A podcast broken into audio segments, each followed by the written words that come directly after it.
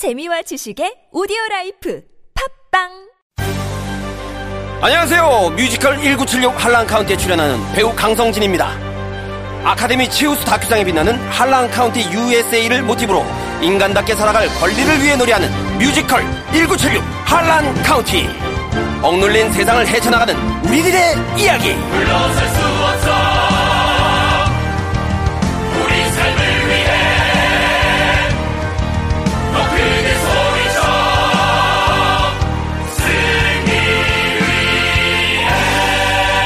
2019년 1월 11일부터 27일까지 부산 영화의 전당에서 만나요. 이제 곧 졸업인데 취업 준비는 잘 돼가? 요즘 선배들에게 물어보고 또 비트캠프에 상담도 갔는데 희망이 보이더라고. 비트캠프? 우리나라 벤처 1호 기업 비트컴퓨터에서 IT 전문 교육을 위해 설립한 역사와 전통이 있는 교육기관이야. 자바, AI, VR 등 IT 통합 프로그래밍 교육을 통해 배출된 선배들이 현재 각 영역에서 활동하고 있거든. 나도 함께 교육받아 볼까? 같은 회사 취직되면 좋겠다. 한국 IT 교육의 길이 곧 비트캠프입니다. 예전엔 모든 게 좋았죠. 그런데 언제부턴가 골반이 뒤틀리고 허리가 아프고 중요한 건 당신의 자세입니다. 이젠 바디로직을 입고 걸으세요. 바디로직이 당신의 몸을 조율해 줍니다. 매일매일 입고 걷자. 바디로직. 망설이지 마세요. 바디로직의 효과를 못 느끼셨다면 100% 환불해 드립니다. 자세한 환불 조건은 홈페이지를 참조하세요.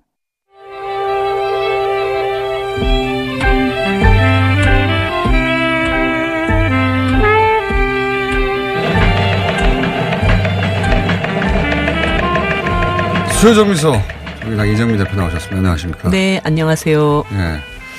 해돋이. 네, 네. 김어준. 네. 기- 아니, 산에 올라갔더니, 어, 우리가 김어준 외치니까 주변에 있는 사람들이 김어준 공장장님 좋아하는 사람들이 산에 다 왔나 봐요. 다 같이 따라서. 아, 그래요? 예. 네.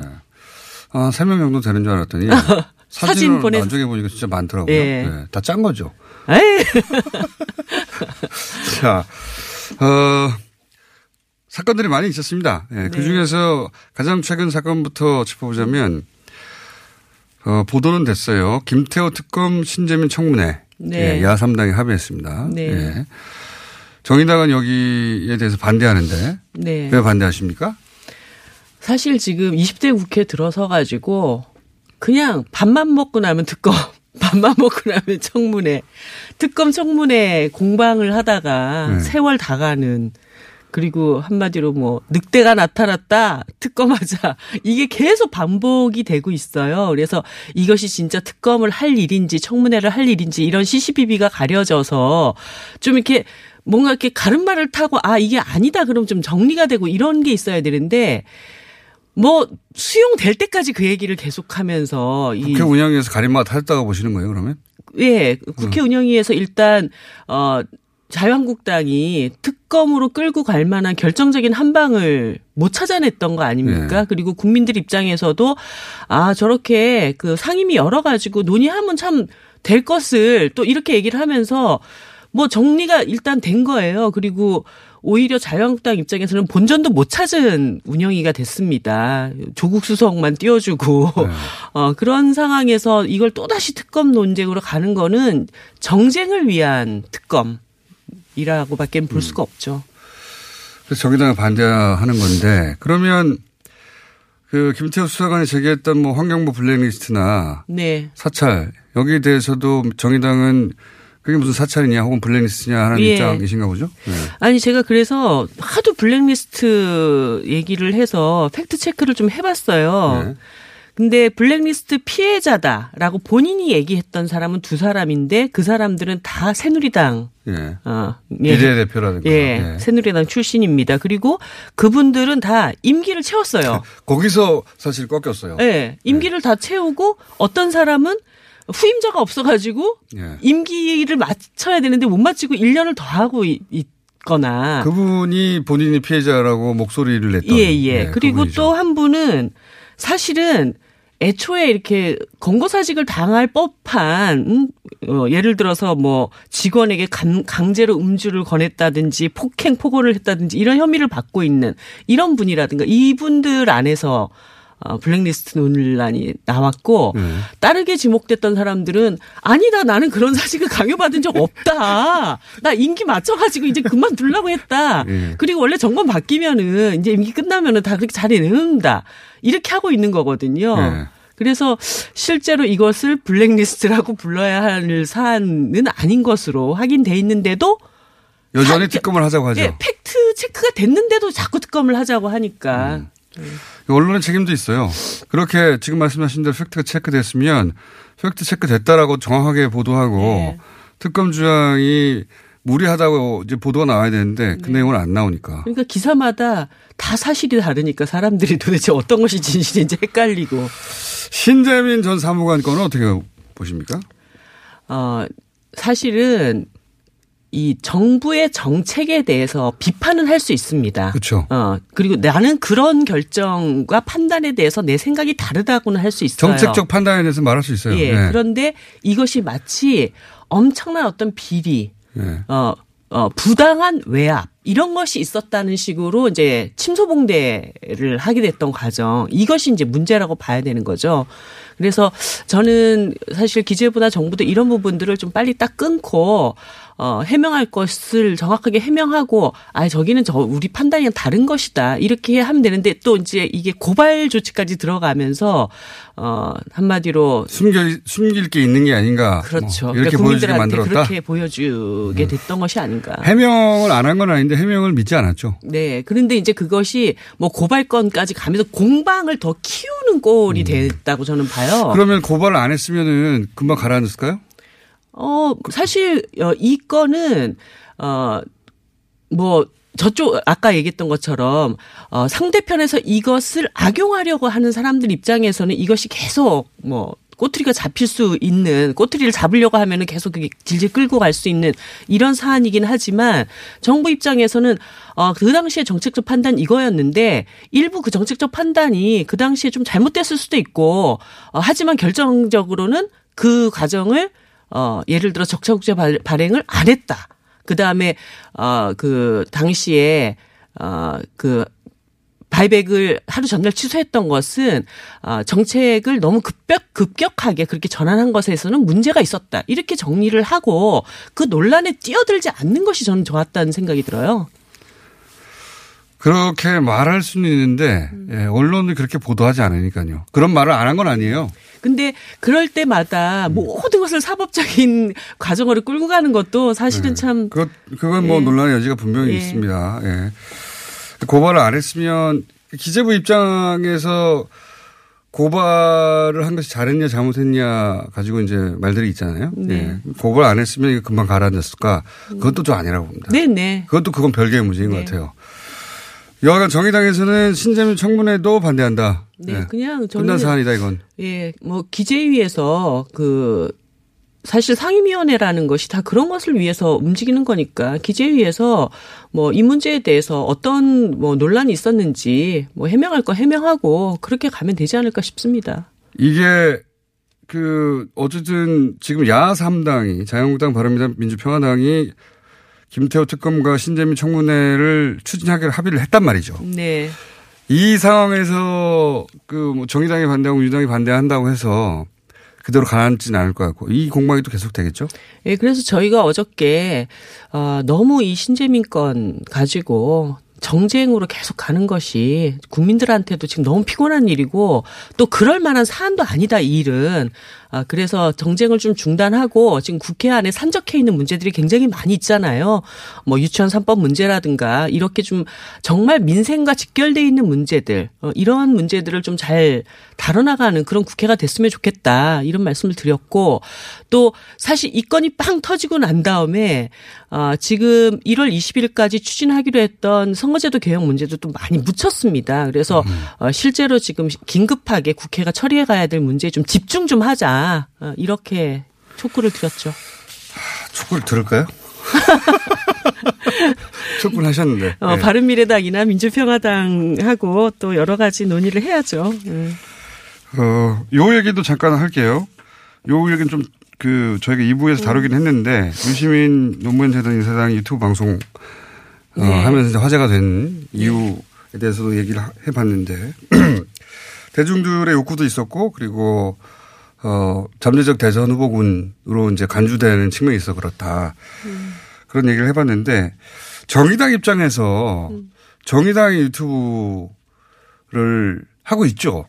네, 정의당 TV도 있고 그 하도 이제 공장장님께서 유튜브 열심히 해야 된다 그래가지고 저도 이제 유튜브 시장에 뛰어들었는데. 아 그래 이정미 TV가 만들어졌습니까? 아유 지난번에 네. 제가 단식하다가 만들었는데 330명 구독자 그 얘기하고 난 다음에 지금 그래도 8천 어, 명 가까이까지 오, 늘었습니다. 네. 오 8천 명. 한 2주 정도 됐는데 그래서 그, 또 열심히 또 컨텐츠를 제작하느라고 일이 하나 더 늘었죠. 정의당 입장에서는 요 얘기를 꺼낸 이유는 요런 어 그러니까 이제 그 의원수가 적은데 네. 이런 스피커 채널을 가지는 게 굉장히 중요한데 네. 유시민 이사장이 정의당을 탈당한 다음에 하필 만들었어요. 있을 때 만들면 모르겠는데 네. 아쉬움이 좀 있으시죠? 아닙니다. 아, 니에요 예, 저는 사실 이 유튜브 시장이 상당히 걱정이 많이 있었어요. 이것이 굉장히 손쉽게 정보를 접할 수 있는 네. 그런 채널이기 때문에 나쁜 뉴스, 가짜 뉴스가 급속도로 전파될 수 있는. 작년 한 해는 어, 흔히 말하는 보수 네. 그 논객들이 네. 유튜브에 먼저 진출해서 그렇습니다. 예. 그래서 뭔가 이 시장을 좀 바로잡아야 되지 않겠는가. 그래서 저도 이제 조금 뛰어들어 봤는데 아직까지 그것을 제압할 만한 어 이렇게 힘을 갖추지 못하고 있었는데 지금 어쨌든 유시민 어, 작가님이 거기에 뛰어들면서 아 뭔가 이 유튜브 시장도 건전한 시장으로 바뀔 수 있구나에 대한 가능성을 보여줬다고 좀 봐요. 그래서 음. 큰 틀에서 아쉬운 게 아니라 좋다. 네, 네 국민들한테 이로운 일이니까. 음. 어. 너무 인류 공용적 관점 아니에요? 정파적 관점 좀 아쉽다 해야 되지 않습니까? 부럽죠. 정 아니에요. 안 부럽다? 예, 네. 예. 대선 출마 않겠다는 얘기는 진심일 거라고 보세요? 어, 예전에 유시민 이제 전 대표님이시죠. 대, 네. 그 작가님이 이런 얘기를 한 적 있어요. 자기가 그 전날 밤 꿀떡 해가지고 너무 네. 피곤해서 눈에 핏줄이 터졌다는 거예요. 그래서 네. 눈이 이렇게 빨개졌는데 그 다음날 어떤 그 카메라 기자님이 그 사진을 찍어가지고 언론 보도에 나갔는데 봐라 유시민 저기는 이, 이 눈을 봐라. 어. 독한 네, 도끼가 독한, 도끼가 서려 있는 눈이다 막 이런 얘기를 들었던 얘기를 일화처럼 얘기를 네. 하면서 네. 이정 치의 세계라는 게 이렇게 어려운 거다라는 얘기를 하신 적이 있어요. 그리고 얼마 전에도 정치를 하는 과정은 정말 물길을 헤쳐오는 과정과 같았다 이런 얘기를 하셨잖아요. 근데 어, 요 근래에 어, 유 작가님의 어떤 삶에 대해서 많은 분들이 그 이전에 볼 수 없었던 굉장히 네. 평화로움과 자유로움 네. 어, 이런 것들을 많이 얘기를 하고 있고 안 하실 거라고 보신다. 그 대선에 이제 출마를 하게 될 때는 주변에 강력한 지지자들이 대선에 나오십시오 이렇게 하는 것이 진행이 돼야 되잖아요. 우선이죠. 근데 유시민을 정말 좋아하는 사람들은 아 지금 이렇게 사는 게 참 더 좋아 보인다 이런 분들이 더 많으신 거예요. 어, 지금은 그렇죠. 네. 네. 지금은 그렇고 음. 나오든 안 나오든 계속 어, 이 대선 주자 후보군 시장에서 거론될 거라고 봅니다. 네, 네, 뭐 그거는 어쩔 수 없는 또 운명 같은 거죠. 자유한국당 전당대회는 어떻게 전망하십니까?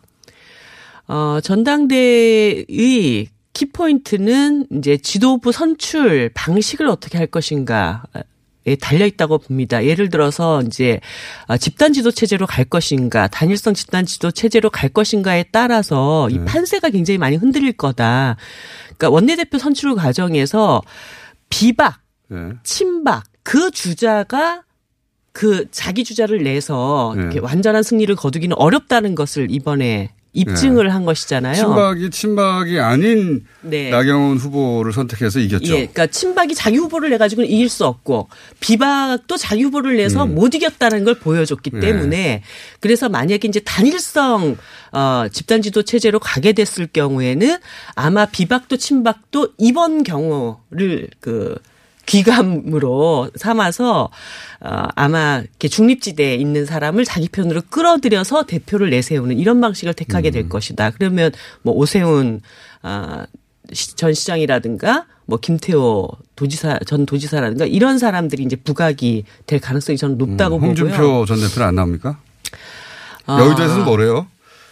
여기서 듣는 소리들이 있지 않습니까? 뭐 말이 분분하죠. 나올 네. 거다, 안 나올 거다. 최근에 마음이 바뀌어서 다시 나올 거다 이런 얘기들이 나오는데 홍카콜라 인기가 꽤 있거든요. 예, 근데 제가 만약에 지금의 홍준표라면 뛰어들지 않을 가능성이 더 높다 고 봅니다.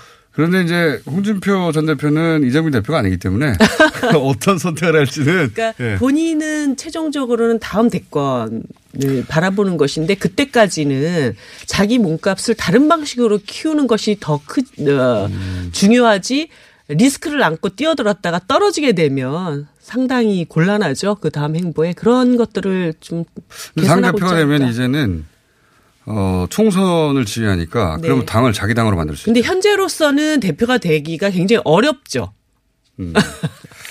그렇게 생각하신다. 네. 여의도에서 도는 이야기는 나온다 안 나온다 분분하다. 예. 예. 그럼 여의도에서는 차기는 누가 더 유력하다 당 대표로 그런 얘기 현재까지 그러니까 아까 얘기했던 것처럼 만약에 이제 집단 지도 체제가 된다 그러면은 다 다이다이로 붙는 이런 방식이 될 거고 집 그 단일성으로 가게 되면 대표님 다이다이가 뭡니까? 아. 각각이 각각이 자기 실력대로 한번 붙어보는 방식이 될 거고 단일성으로 가게 되면은 어, 친박 비박도 아닌. 네. 가끔씩 그런 언어 구사가 나와요. 예. 네. 어떻게 하죠? 할 수 없죠, 뭐. 네. 자, 어, 정부 최저임금 결정 체계 개편안 내놨어요. 네. 예. 이게 이제 정부 입장에서는 어 기업의 음. 예, 요구사항을 일정 정도 수용한 것이다. 네. 라고 해석이 되는데 노동계는 반대하고 음. 또 정의당도 반대합니다. 반대한 이유를 쉽게 이해가도록 설명해 주세요. 이게 좀 어려워요. 예. 어, 일단 거꾸로 먼저 얘기하면 최저임금 산정 기준에 네. 이제까지는 많은 노동계에서는 가구 생계비. 그러니까 예. 이 사람이 벌어가지고 자기만 먹고 사는 게 아니라 가족들을 먹여 살리는 그렇죠. 일이기 때문에 가구 생계비가 포함돼야 된다. 이 주장을 계속해 왔는데 이번에 그 산정 기준에 그거는 빠지고 네. 오히려 어, 경제적인 여건 기업의 어떤 그 지불 능력 이런 기업 것들, 요소가 들어간 거죠. 예. 이런 것이 이제 들어갔다는 점에서 좀 예. 하나 심각한 문제가 있고요. 두 번째는 결정 단위를 예. 이원화했던 두 번, 겁니다. 그게 이제 잘 예. 이해가 안 가는 건데. 예. 예전에는 이제 최저임금위원회 안에서 노사 공익이 함께 예. 모여서 어떻게 정할 거냐 막 논의를 그렇죠. 했던 과정이 있었는데 어, 두 개로 나눴어요. 하나는 결정 구간을 먼저 정하는 겁니다. 예. 그러니까 예를 들어서 이번에 얼마가 최고 예. 이번에 최저임금은 500 최저는 500원에서 많게는 1000원까지를 인상한다. 예를 들어서 예. 이렇게 구간을 정해 놓고 나면은 그다음에 심의위원회에서 그 안에서 예. 700원으로 할지 800원으로 할지 예. 이렇게 결정하게끔 된 거예요. 노동계가 반대하는 데 있어서 어떤 부분이 어, 불리하기 때문에 반대하는 어, 겁니까? 결국은 예. 결정 구간은 아, 정부의 입김에 의해서 음. 어, 판단이 될 수밖에 애초에 구성을 할때 위원회를 구성할 때 네. 정부가 생각하는 구간으로 결정되어서 예, 그게 이제 다시 심의위원회로 오잖아요. 음. 그러면 이미 이제 하한선과 상한선이 결정이 돼 있어요. 그러면 당연히 사용자 측은 만약에 500원에서 1000원까지 사이에서 결정해라 딱 이렇게 보내면은 나오면? 사용자들은 500원으로 하자. 네. 노동자들은 천 원으로 하자 네. 이렇게 네. 할거 아닙니까? 그러면 또 다시 결정은 누가 하게 되냐? 네. 공익위원들이 그 중에서 그러면 얼마로 하자라고 하는 것으로 갈 수밖에 음, 없다. 이혼할 이유가 없다. 예, 그래서 결국은 아 이것이 일관되게 아 정부 측의 어떤 결정과 판단이 최저임금의 결정을 음. 어. 이것이 노동계와 또는 기업계 기업 쪽에 네. 어, 협상으로 결정될 사안이 정부 입김이 너무 많이 들어가게 된다. 네, 예. 사실 아이로 협약 내용 중에서도 네. 최저임금을 결정할 때는 노사 간의 협의나 합의를 통해서 해야 된다라고 되어 있어요. 네. 그런데 아, 사실 이렇게 돼 버리게 되면은 아예로 협약에 우리가 이 조항에 비준을 한 상태였거든요. 네. 그래서 이것을 침해했다라고 하는 문제 제기를 받을 수도 있습니다. 알겠습니다. 자, 오늘 여기까지 듣겠고요. 음. 네. 정부는 왜 이런 안을 내는지 설명을 아직 안 들었네 저희가 네. 설명 들어보겠는데 우선 반대를 강하게 하고 있기 때문에 왜 반대하는지를 먼저 들어봤습니다. 자, 어, 이정미 TV는 8천 명이요? 네. 뭐 오늘 지나서 만 명 넘으면 좋겠어요. 그래서 만 단위는 돼야지 네, 대표인데요. 그렇습니다. 네. 그래도 2주 만에 8천 명까지 그 끌어올리는 건 빠른 속도입니다. 네, 그렇죠? 네, 빠른 속도입니다. 자, 자, 이정미 TV 진행자 이정미 대표였습니다. 감사합니다. 네.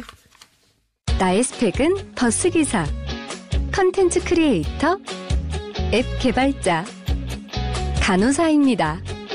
스펙만 보면 각자 다르게 느껴질지 모르지만 respect을 가지고 보면 모두가 존중받아야 할 노동자입니다. 대한민국의 출퇴근을 책임지니까 respect. 아이들의 꿈을 키워주니까 respect. 편리한 세상을 만들어주니까 respect. 소중한 사람들의 생명을 지켜주니까 respect. 노동하는 나를 존중합니다. 서울시와 한국노총이 함께합니다. 안녕하세요. 배우 박진입니다. 추운 날씨만큼 난방비 걱정도 많이 되시죠? 제가 난방비 아끼는 꿀팁 하나 알려드릴까요? 그건 바로 보일러를 열효율 높은 친환경 보일러로 바꾸는 거예요. 열효율 높은 친환경 보일러는 연간 13만원 정도 난방비를 절약해주고 거기다 미세먼지와 온실가스 배출을 10분의 1로 확 줄일 수 있다니. 아참, 교체하면 10만원 할인, 12개월 무이자 할부. 아시죠? 자세한 내용은 120 다산 콜센터로 문의하세요. 이 캠페인은 서울특별시와 함께합니다.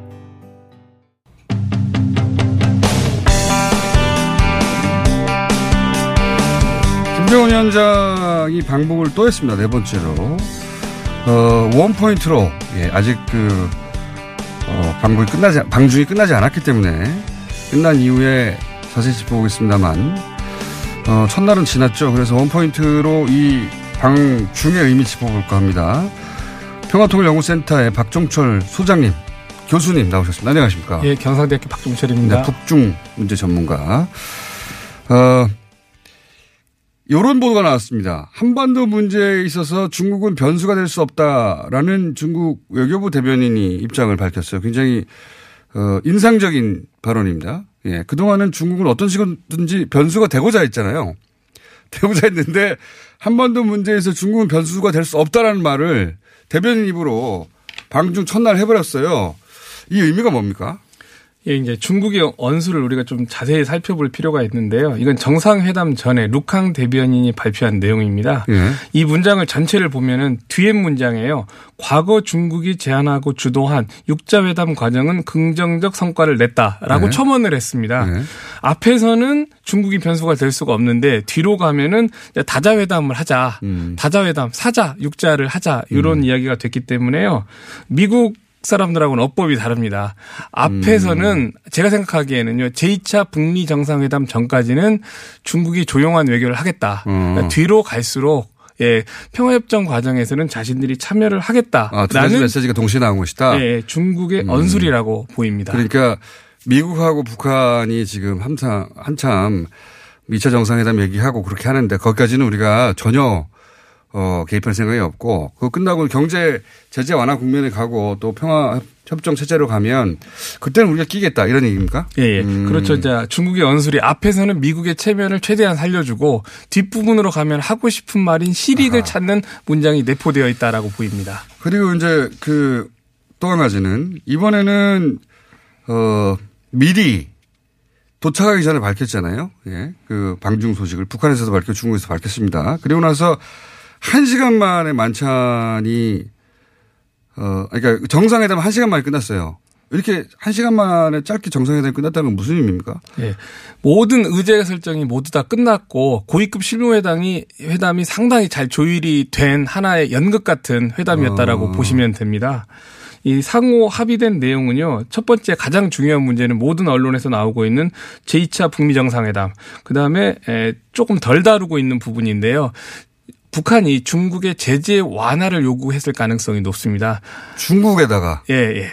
그러니까 북한이 중국이 하고 있는 북한에 대한 어, 제재를 중국에서 좀 완화해 달라. 예, 그런 측면 미국이 하고 있는 거 말고. 예, 예, 그것도 하나가 있고 또 하나는 이제 유엔 안보리에서도 부탁을 하겠지만은요. 예, 중국이 할 수 있는 부분을 최대한 해달라는 음. 부분이 분명히 있습니다. 올해 경제 완화가 제재 완화가 북한에서는 최대 이슈니까요. 예. 어제가 무슨 날이신지는 잘 아시잖아요. 김정은의 생일. 예, 생일 파티도 4 시간에 걸쳐서 했고. 그러니까 생일 파티를 중국가서 했어요. 그러면 생일 때 우리 그 미덕 있지 않습니까? 선물을 줘야 되는. 무슨 선물을 줬을까요? 예. 그다음에 또 하나는요. 아니, 무슨 선물을 줬을까요? 따로 또 하나 올해 북중 수교 70주년인데요. 꺾어지는 네. 10년마다요. 네. 중국이 대규모 어. 선물을 줬습니다. 아 그래요? 예, 예. 예를 들어서 70년대, 80년대에는 식량 문제, 뭐 네. 돼지고기를 수톤을 준다든가 수십 톤을요. 네. 그러면 이 양이라는 게 북한의 곡물로 환산하면은 5% 10%에 해당하는 어. 식량의 5% 10%에 해당하는 곡물을 식량을 어, 제공한 적도 있고요. 과거에. 예. 2009년도에는요. 제2차 핵실험으로 인해 가지고 극단적으로 관계가 나빴습니다. 네. 그럼에도 불구하고 김정은 체제로 후계자가 넘어가는 과정에서 네. 예. 대형 인프라들을 제공했습니다. 예를 들어서 아. 신압록강 대교라든가 신두만강 대교 또 황금편 개발을 하겠다라는 큰 선물을 줬습니다. 혹시? 예, 모르기 때문에 제가 이렇게 길게 말씀을 드렸는데요. 예. 예전에는 그랬다고. 그러니까 이번에도 생일이기도 하고 70주년이기도 하기 때문에 북중 관계가 큰 선물을 큰 선물이 갔을 것이다. 갔을 것인데 문제는 이제 제재하고 충돌이 되기 때문에 이거에 대한 연구가 상당히 되지 않았을까 이미라고 아, 추정이 그러니까 됩니다. 그거를 공개하지 않을 수도 있겠군요. 당분간은. 당분간은 공개를 못 하겠지만은요. 10월 이전에는 공개를 할 수밖에 없기 때문에 음. 북미 정상회담이 굉장히 좋은 결과를 도출하도록 북한도 중국도 노력을 할 것입니다. 그리고 그렇게 되고 난 다음에는 무슨 선물이 갔는지 나오게 될 것이다. 하지만 무슨 선물이 갔는지 나중에 밝혀지더라도 어쨌든 간 건 틀림없다. 라고 봅니다. 라고 보신다. 예, 예. 과거를 보더라도 그렇고 예. 생일을 굳이 중국에 가서 맞이한 것도 그렇고. 선물 주세요. 세 번째는요. 예. 어, 2018년 12월이 중국의 개혁 개방 40주년이고 예. 김정은이 그 신년사에서도 주요 신년사의 부분이요 30분 중에 20분을 경제 개발을 그렇죠. 이야기했습니다. 예. 그래서 경제 개발에 대한 것을 배우러 간 겁니다. 그래서 오늘 아마도 예. 천진에 있는 그 비나이 신구를 갖다가 방문해 가지고 신구요? 예 신구 새로운 구역 아, 네, 새로 개발하는 집 신구. 예. 음. 그 해안에 있는 빈하해군요. 예, 빈하이고 어, 어, 새로운 지역 신구. 아, 빈하해가 아니라 빈하예요? 예, 빈하이. 빈하이의 예, 예. 신구 예, 예. 새로운 지구를 갔는데 여기가 어떤 지구입니까? 여기까지 예, 하고 오늘은 맞춰야 될 것 같습니다. 예, 를 들면 항만, 공항, 도로, 철도가 복합되어 있고요. 첨단 기술 4차 산업이 아. 발전하고 있는 어, 이그 바레만 우리의 그 서해 지역의 대표적인 그 발전 지역으로서요. 북한이 최근에 그 원산이라든가 신우주 개발을 야심차게 하고 있는데 모델이 될 만한 도시입니다. 아. 그러니까 경제 개합의 성과와 북한 경제 성장을 위한 하나의 모델을 보고 싶습니다. 아, 그렇군요. 오늘 여기까지 하고요. 예. 핵심만 짚어보려고 했거든요. 예. 왜냐하면 제대로 짚어주는 것이 없어가지고 큰 선물이 갔을 것이다 이런 이야기를 어디서 들어본 적이 없는데 설득력 있고 굉장히 그리고 내년에 이제 노동자들 같은 경우가 비자가 거의 만료가 됩니다. 북한의 노동자 문제라든가 또 이제 인민 생활에 굉장히 해를 끼치고 있는 그 임가공 의복 을 갖다가 북한에서 가공하는 이건 핵 개발하고 전혀 상관이 없습니다. 음. 그다음에 수산물을 갖다가 중국에 수출하는 문제는요. 어부들의 생활에 굉장히 타격은 주지만은 그 북한의 세수라든가 북한의 그 이 핵 개발의 개발이 에 상관이 없는 이런 부분들을 논의했을 가능성이 굉장히 아, 높습니다. 그런 걸 좀 제재 좀 완화해 달라고 중국 예, 예. 쪽에 예. 부탁했을 것이고 어, 무엇일지 모르지만 하여튼 중국 쪽에서도 역시 생일까지 중국에 와서 하는 마당에 큰 선물이 갔을 것이다. 과거 관례도 그렇고 큰 선물이 뭔지 빨리 알아내 주세요. 네. 여기까지 하겠습니다. 경상대 통일평화연구센터 박종철 소장이었습니다. 감사합니다. 예, 네, 감사합니다.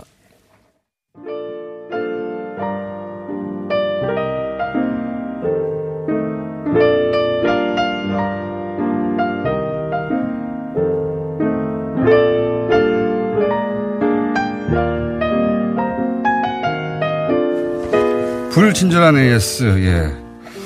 배종찬 본부장님이 알릴레오 진출했다고 문자 굉장히 많이 왔네요. 예. 잔디 인형이라고 부르시고, 잔디 본부장. 어, 그 외에 문자 많습니다. 유시민 이사장에 대한 문자도. 어, 오늘 여기까지 해야 되겠습니다. 예.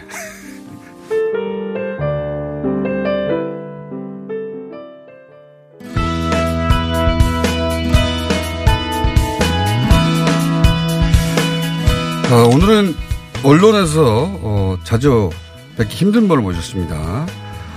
북한에 20년 넘게 의료 지원을 해 오시고 계신 분입니다. 유진벨 재단의 인세반 대표님 나오셨습니다. 안녕하세요. 안녕하십니까. 네. 어, 이름과 발음으로 유추할 수 있듯이, 예. 어, 한국인이 아니시죠? 네. 미국 사람입니다. 근데 통역이 없습니다. 네. 현재는 미국 하버드대 한국연구소 연구원으로 계시고요. 그렇죠? 이제는 우리 기관 일에 몰두하고 있습니다. 아, 그래요? 그런 기회는 이제 별로 없습니다. 과거에 그러면 한국연구소 예, 연구원이셨어요? 예. 네. 그리고, 어, 주한미 대사관 통역관도 하셨고, 공부를 또 한국에서 하신 적이 네, 있죠? 연세대에 나왔습니다. 철학과. 연세대 철학과 졸업하셨고, 미국 웨스트민스터 신학교도 나오셨고, 컬럼비아 대학 철학 석사이기도 하시고, 뭐, 기타 그렇습니다. 그런데 그게 중요한 게 아니라, 어, 이 유진벨 재단, 유진벨 재단부터 소개해 주세요. 네, 유진벨 재단은 1995년에 그 북한이 공식적으로 어, 식량 지원 요청했을 때 네. 어, 설립했습니다. 어, 그때 당시에는 한, 한국 민간들이 직접 북한 지원할 수 없는 시절이어서 네. 그 미국에 사는 교민들이 관심이 많았습니다. 그래서 그 교민들의 관심을 어, 북한의 그 말하자면 그 식량으로 네. 보내는 어, 조그만한 민간 단체였습니다. 유진벨은 아, 왜 증조부 성함이시군 유진벨. 네. 그분이 그러면 어 19세기 말에 한국에 선교사로 오셨었던 예, 북한하고 일했을 때는 신분이 중요해요. 근데 전 신분이 중요하다. 그렇죠. 아, 내가 출신이어도 그렇죠. 누구다. 어. 예, 그게 중요하죠. 누구 대표하고 있느냐. 어. 그런데 물론 이제 이제 막스주의는 종교인을 별로 좋아하지 않은 예. 증상이 있지만은 그 반면에 한국 사람이면은 전통소예요. 예. 그래서 어, 선교사 후손이면서도 어, 전통이 오래, 오래된 전통을 어. 대표한 사람으로서는. 갑자기 태어난 사람이 아니다 이거죠. 그렇죠. 그렇죠. 예. 북한은 신문을 중요하게 생각하고 뿌리가 어디냐 묻는데. 그렇죠. 어, 이게 한국에 갑자기 나타나 가지고 이런 일을 하는 사람들이 그렇죠. 아니다라는. 걸 밝히기 위해서 유진별 재단이라고 정하신 것이고. 그리고 최근에 유엔 안보리 제재위원회에서 어 예외 예외를 인정을 해준 거죠 이번에. 그런데 사실은 정확하게 어떻게 되는 겁니까? 예외죠. 예외 예외. 왜냐하면 원래 유엔 안보리 제재위원회의 그 신청서는 국가 예. 차원에서 해줍니다.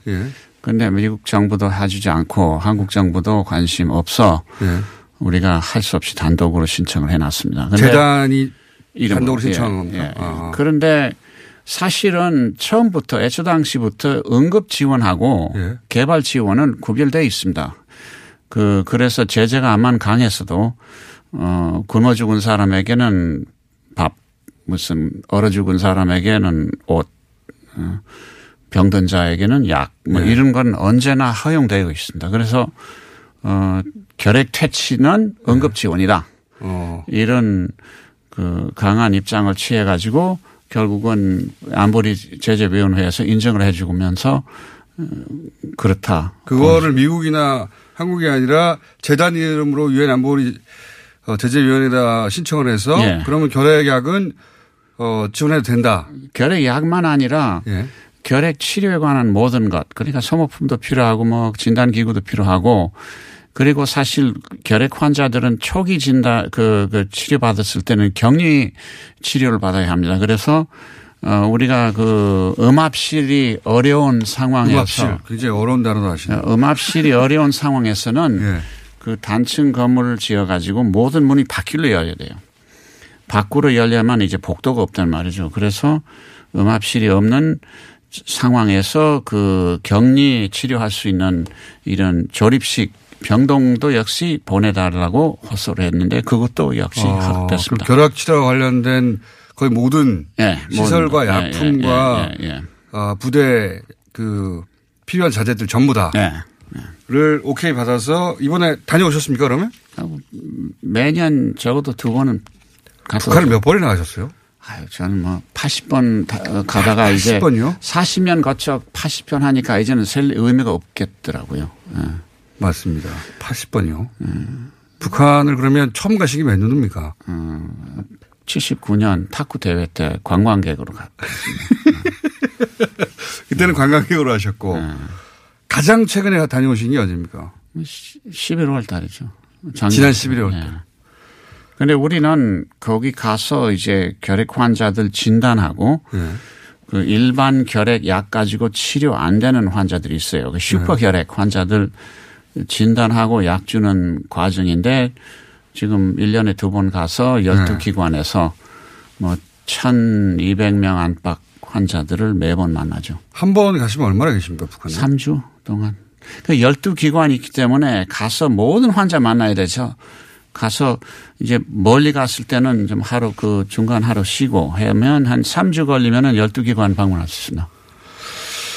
그 정도 오랜 기간 그리고 그 정도 자주 그리고 한 번 가면 3주 이상 계셨으면 이제 네. 북한의 당국자들하고 굉장히 잘 하시겠네요. 뭐 거기 가서 만난 사람들이 주로 결핵 환자들이죠. 뭐 그렇기는 합니다만 그 거기서도 이제 올해도 오는구나 알고 있을 거 아닙니까? 유진벨은 무슨 기관인지 다 알고 있겠죠. 예. 그죠. 왜냐하면 결핵이 북한에서 1, 2, 3으로 중요한 문제되는 병이기 때문에 네.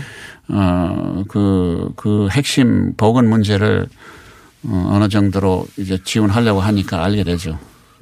어, 그렇게 오랜 세월 다녔으면 북한의 변화도 대부분 체감하시겠네요. 글쎄 내가 변했는지 북한이 변했는지는 모르겠습니다.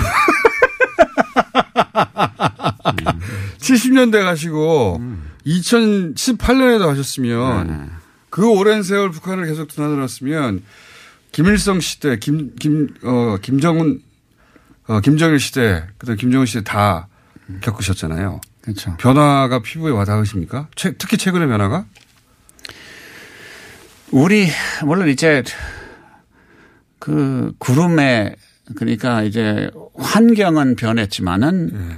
아직 얼어붙은 땅은 아직 녹질 않았습니다. 그래서 우리 일에는 아직 큰 변화가 없었어요. 하시는 일에는? 그렇죠. 여기서 예를 들어서 뭐 그 결핵 퇴치에 필요하는 그 약이랑 진단기구 이런 걸 구해서 뭐 반출 승인 얻고 어 북한에 이제 보내야 하는데 오히려 작년이 제일 어려웠죠. 그 제재 때문에. 아, 제재 그런데 이제는 유엔 안보리에서 면제를 받았으니 이제는 또 봄부터 또 병동 보내야 하는데 네. 어, 아직 중국에서는 그, 그 말하자면은 대련항까지는 아직 명령이 안 떨어졌습니다. 그래서 어.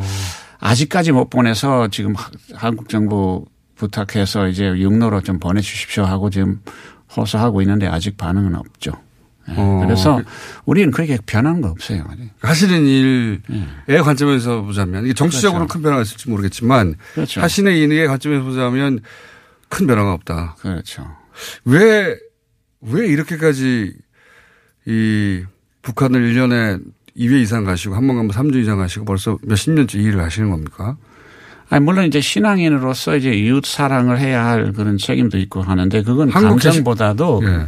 그 책임이죠. 그런데 그것보다도 후원자 한국 개신교가 할 일을 대신하시는 것 같기도 하고. 네? 한국 개신교가 할 일을 대신하는 신앙인으로서만 말하자면. 아니, 그럼 신앙인이지만 또 한국 후원자들이 네. 그렇게까지 희생하면서 그 우리 기관한테 그런 금액을 맡겨 놓는데 그거 충실하게 그 집행을 해야죠. 그꼭 본인이 안 하셔도 되잖아요. 왜? 그럼 해 주십시오. 저는 남이 할 때까지만 하려고 지금 노력하고 있습니다. 뭐 내일 모레 70살인데 뭐, 그, 빨리 누군가 해야죠. 남이 안 하니까 하시는 거다. 아직까지는 그렇습니다. 그 그렇게까지 책임감을 느끼시는 이유가 뭡니까? 그런데 한반도에서 제일 네. 문제는 사실 그 보건 문제는 결핵이요. 그리고 결핵에 대한 예방이 어, 약이 없어요. 네. 왁신이 없어요. 그래서 결핵 환자를 다 치료하지 않으면 결핵 퇴치가 불가능하고 어, 그 보건 차원에서 남북 관계든 뭐 통일이 되든 안 되든 보건 문제로서는 결핵이 1위입니다. 네. 그런데 아직까지는 그 중요성을 한국 사회에서는 심정이 느껴지지 않은 것 같아서 어, 그, 그 책임감이 좀 더 깊어질 때까지는 이제 버텨야죠, 우리도. 한국에서는 정치적, 뭐 정권에 따라 정치적 상황에 따라서 굉장히 크게 변하죠. 크게 변하는데 그거 상관없이 지속적으로 해오셨잖아요. 그렇죠. 왜 그렇게 큰 책임감을 느끼시는 겁니까? 아니 그런데 네. 뭐 정치도 중요하지만은 외국인으로서 뭐 정치에 뭐 가입할 권한도 없는 사실이고 그런데 일단은 정치를 떠나서 인간 차원에서 인류적인 문제로서는 일반 사람 생활에 와닿는 문제로서는 이게 엄청 큰 문제예요. 그런데 불행하게 정치 때문에 네. 이게 아주 그 말하자면 그, 그 중요성만큼 아직 관심을 끌지 않습니다. 네. 어, 그거에 좀 비정상이잖아요. 그래서 비정상은 비정상이죠. 그 비정상 시절이 지나갈 때까지는 뭐 이빨이 없으면 이 몸으로 씹듯이 어떻게 어떻게 해서 관심을 가져야죠. 야, 이거 어, 이 일을 한국에서 공부하셨다고는 하지만 그리고 네. 증조 할아버지가 선교사였다고는 하지만 누구 시킨 것도 아닌데 예. 이 일을 계속 수십 년간 하신다는 게 대단합니다.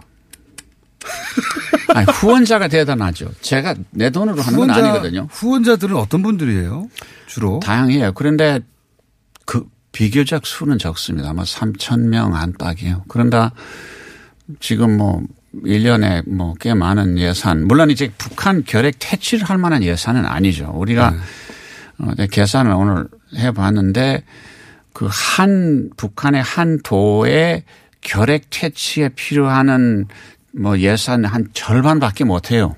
그래서 어. 우리가 이제 뭐 한 도에만 집중할 수 없기 때문에 네 개 도에서 이제 조금씩 조금씩 하고 지금 하는데 사실은 결핵은 북한의 결핵 문제는 갈수록 심해지고 있고 음. 작년에 세계보건기구 산하 글로벌 펀드가 아야 철수를 해서 올해 말부터는 이제는 일반 결핵 약도 다 떨어집니다. 뭐 이런 시급한 상황에서 우리가 한 일인 뭐 그렇게 크지도 않은데 그렇죠.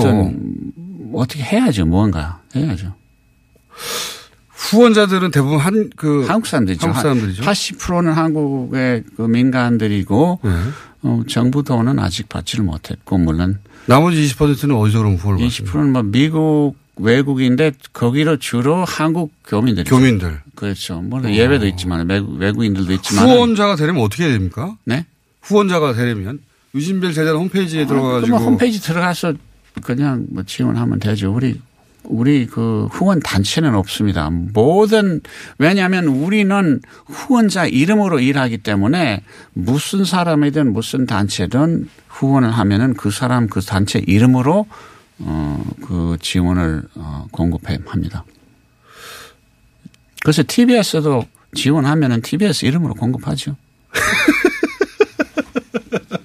TBS가 하면 TBS 이름으로 하고 개인이 하면 개인 이름으로 하고. 그렇죠. 예. 왜냐하면 돈 내는 사람은 후원자거든요. 많은 기관들은 남에게 돈 받으면서 자기 이름으로 활동하는데 우리는 그, 그게 아니라 생각합니다. 그럼 심부름만 하시는 거잖아요. 그렇죠. 그렇죠. 유진벨 재단에. 예. 유진벨 재단으로 후원한다가 아니라 결국 후원할 때 각각 그 이름으로 후원하신다는 외국. 근로자죠. 외국 근로자. 음. 저희 아니 유진벨 재단은 유진벨 재단이고 저희 코너 하나 하셔야 되겠는데 한국말 너무 잘하셔가지고 앞으로도 계속 이 일을 하실 겁니까? 한국 사회에서 예. 정치를 떠나서 예. 북한에 응급 지원을 제공하는 말하자면 애드버커시하는 예. 그런 움직임이 생길 때까지 해야죠.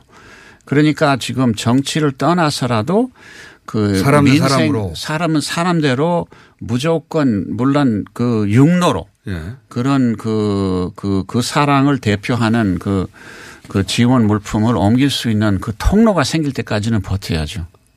올해 계획은 어떻게 되십니까 구체적으로? 환자들 몇 명 더 치료하고 싶습니다. 우리 일반 결핵 환자들은 1년에 약 13만, 14만 명이 나와요. 근데 일반 결핵 약은 싸요. 네.